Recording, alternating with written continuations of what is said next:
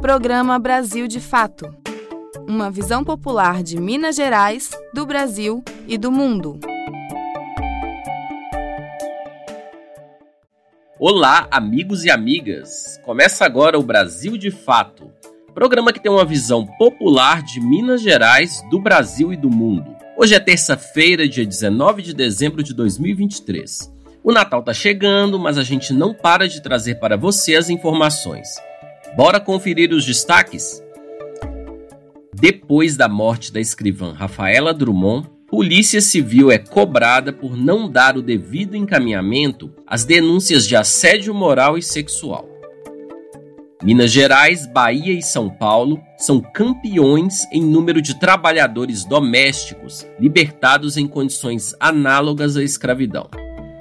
Após apagão que prejudicou 4 milhões de famílias, investigações apontam irregularidades na privatização da Enel em São Paulo.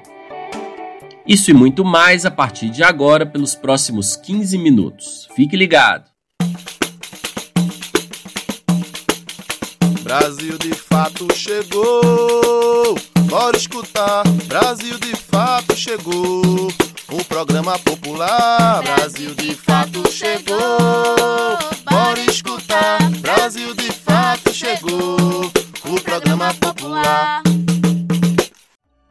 Começamos falando sobre assédio moral e sexual na Polícia Civil de Minas Gerais. Os abusos levaram uma servidora a tirar a própria vida em 2023. O problema foi discutido pela Assembleia Legislativa. As informações com Luiz Felipe Balona. Polícia Civil é cobrada por medidas efetivas de combate ao assédio contra mulheres na corporação. Em audiência no Legislativo, a situação de servidoras da instituição foi debatida e o caso da escrivã Rafaela Drummond, encontrada sem vida após relatar o assédio de colegas, foi relembrado. O assunto mobiliza a Comissão de Defesa dos Direitos da Mulher da Assembleia de Minas. Segundo as participantes da reunião, passados seis meses da morte da escrivã Rafaela, Rafaela, pouco teria mudado na cultura da Polícia Civil. De acordo com entidades de representação dos servidores da corporação, a prática do assédio e as perseguições a quem denuncia os problemas seriam constantes. A presidente da Associação dos Escrivães da Polícia Civil de Minas Gerais, Aline Rise, protesta contra a cultura do assédio na instituição. A gente precisa mudar a cultura de nossa instituição, porque o assédio moral e o assédio sexual, principalmente moral, é perverso. Porque a pessoa que faz aquilo é por perversidade, por maldade. Não é porque está faltando efetivo, é por maldade, é para perseguir, é para acabar com a saúde mental daquela pessoa. Já a advogada especialista em atendimento à mulher, Raquel Fernandes, critica a perseguição das policiais que denunciam denunciam o assédio na instituição.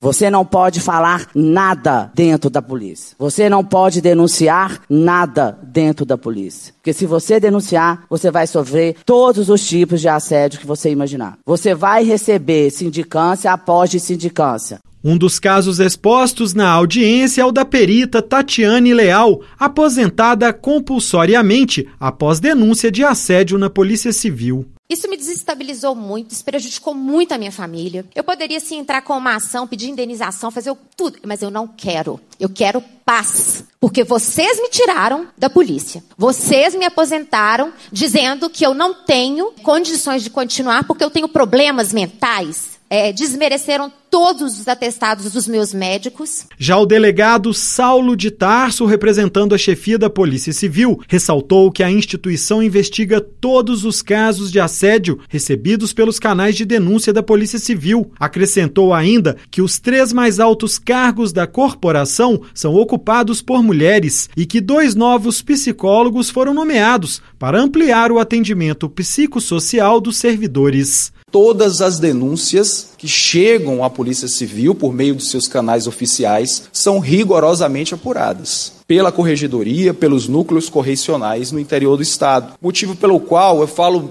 de novo, me permitam ser repetitivo, da importância de acionar os canais oficiais ou as entidades de classe para que a polícia tenha o conhecimento formal disso e possa tomar as providências necessárias para o cumprimento da lei, tendo em vista a gravidade dos fatos que permeiam, que envolvem episódios de assédio moral e assédio sexual. Mas a deputada Beatriz Cerqueira do PT, que convocou a reunião, criticou a falta de dados sobre a apuração dos casos de assédio na Polícia Civil e cobrou ações mais efetivas para combater o problema na corporação. A parlamentar também pretende acionar o Ministério Público do Trabalho eu farei uma representação ao Ministério Público do Trabalho, porque as situações de assédio, elas impactam nas relações de trabalho e sim, práticas né, da administração pública podem sim ser denunciadas ao Ministério Público do Trabalho. O conteúdo completo dessa audiência está no portal almg.gov.br da Assembleia Legislativa em Belo Horizonte, Luiz Felipe Balona. Desde 2017, 101 trabalhadores domésticos foram resgatados em condições análogas à escravidão no Brasil. Minas Gerais é o terceiro colocado entre os estados com mais trabalhadores nessa situação. Douglas Matos. Após 72 anos fazendo trabalhos domésticos para uma família no Rio de Janeiro, sem qualquer remuneração, uma mulher foi resgatada pela Auditoria Fiscal do Trabalho, com a participação do Ministério Público, em 15 de março do ano passado. De acordo com o Ministério do Trabalho e Emprego, esse é o caso de exploração de uma pessoa em condição análoga à escravidão mais longevo desde que o crime passou a ser fiscalizado em 1995. Quando foi resgatada, a idosa dormia num sofá improvisado, em um cômodo nos fundos da casa.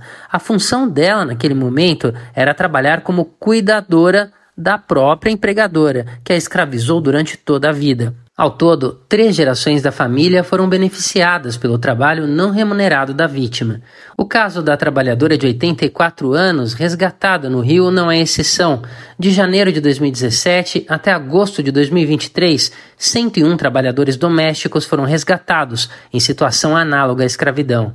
É o que revela um levantamento feito pelo Brasil de Fato, com base na Lei de Acesso à Informação, utilizando dados do Ministério do Trabalho e Emprego. A pasta explicou que 2017 é o ano que marca o início dos registros dos dados de resgate de trabalhadores domésticos nessa situação pela Secretaria de Inspeção do Trabalho do Ministério. De acordo com o levantamento, em 2017, dois trabalhadores domésticos em condições análogas à escravidão foram resgatados no Brasil.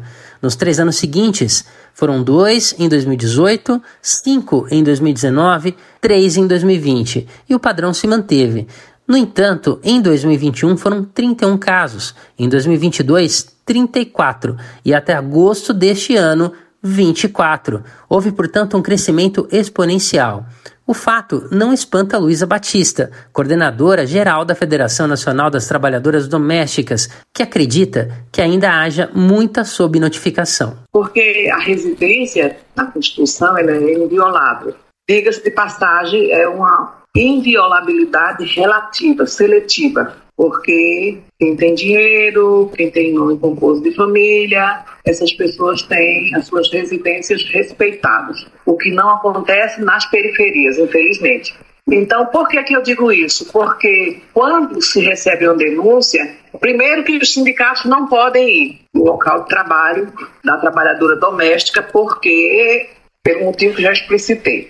Segundo, mesmo os auditores fiscais, eles não podem ir é, sem um mandado. Partindo desses argumentos, dessas dificuldades, com certeza é, essas 101 trabalhadoras resgatadas não correspondem à realidade. Deve ter muito mais casos em setembro deste ano, 10 pessoas foram libertadas da condição de trabalho doméstico análogo à escravidão após uma operação conjunta do Ministério do Trabalho e Emprego, do Ministério Público do Trabalho e do Ministério Público Federal, com apoio da Defensoria Pública da União, da Polícia Federal e da Polícia Rodoviária Federal. Essas 10 pessoas não estão no levantamento feito pelo Brasil de Fato. Com esse caso, o número de resgatados em 2023 alcança 34 e já iguala 2022, como os períodos com mais libertações de trabalhadores domésticos em situações análogas à escravidão.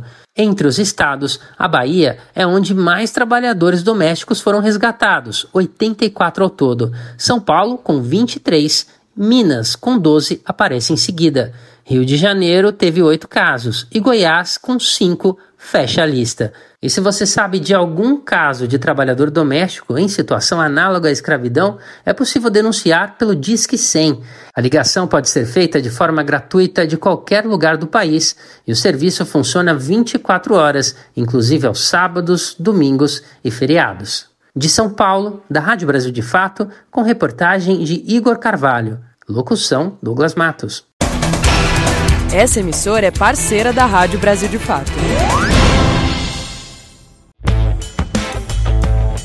Você perdeu o horário do nosso jornal e não conseguiu ouvir no rádio? Não tem problema, é só baixar um aplicativo de podcast no seu celular, como o Spotify ou o Anchor, e ouvir o nosso programa a qualquer momento. Em qualquer agregador ou plataforma de podcast, basta digitar Programa Brasil de Fato MG. Ouça, se inscreva e compartilhe. Programa Brasil de Fato uma visão popular de Minas Gerais, do Brasil e do mundo. O relatório final da comissão que investigou irregularidades na Enel, companhia de energia elétrica que opera em São Paulo, pediu o fim da concessão para a empresa privada. Em novembro, um apagão deixou mais de 4 milhões de residências e empresas sem luz por quase uma semana. Voltamos com Douglas Matos. O relatório final da CPI da Enel, a Comissão Parlamentar de Inquérito que investiga a empresa, propõe o encerramento do contrato de concessão de distribuição de energia elétrica na região metropolitana de São Paulo e o indiciamento dos executivos da companhia por possíveis crimes ao consumidor. O documento, elaborado pela deputada Carla Morando, do PSDB, foi aprovado pelos colegas dela da Assembleia Legislativa do Estado de São Paulo, a Alesp, nesta quinta-feira, dia 14, e deverá ser encaminhado a diversos órgãos estaduais e federais, incluindo o Executivo Estadual, a Defensoria Pública do Estado de São Paulo e o Ministério de Minas e Energia. O relatório recomenda o andamento das investigações do Ministério Público, tanto em âmbito federal quanto estadual, e o consequente indiciamento dos executivos. Foram citados nominalmente no documento o presidente da Enel, Max Xavier Lins, o ex-presidente da empresa no Brasil, Nicola Cotugno, e o diretor de operações da Enel Brasil, Vicenzo Ruotolo.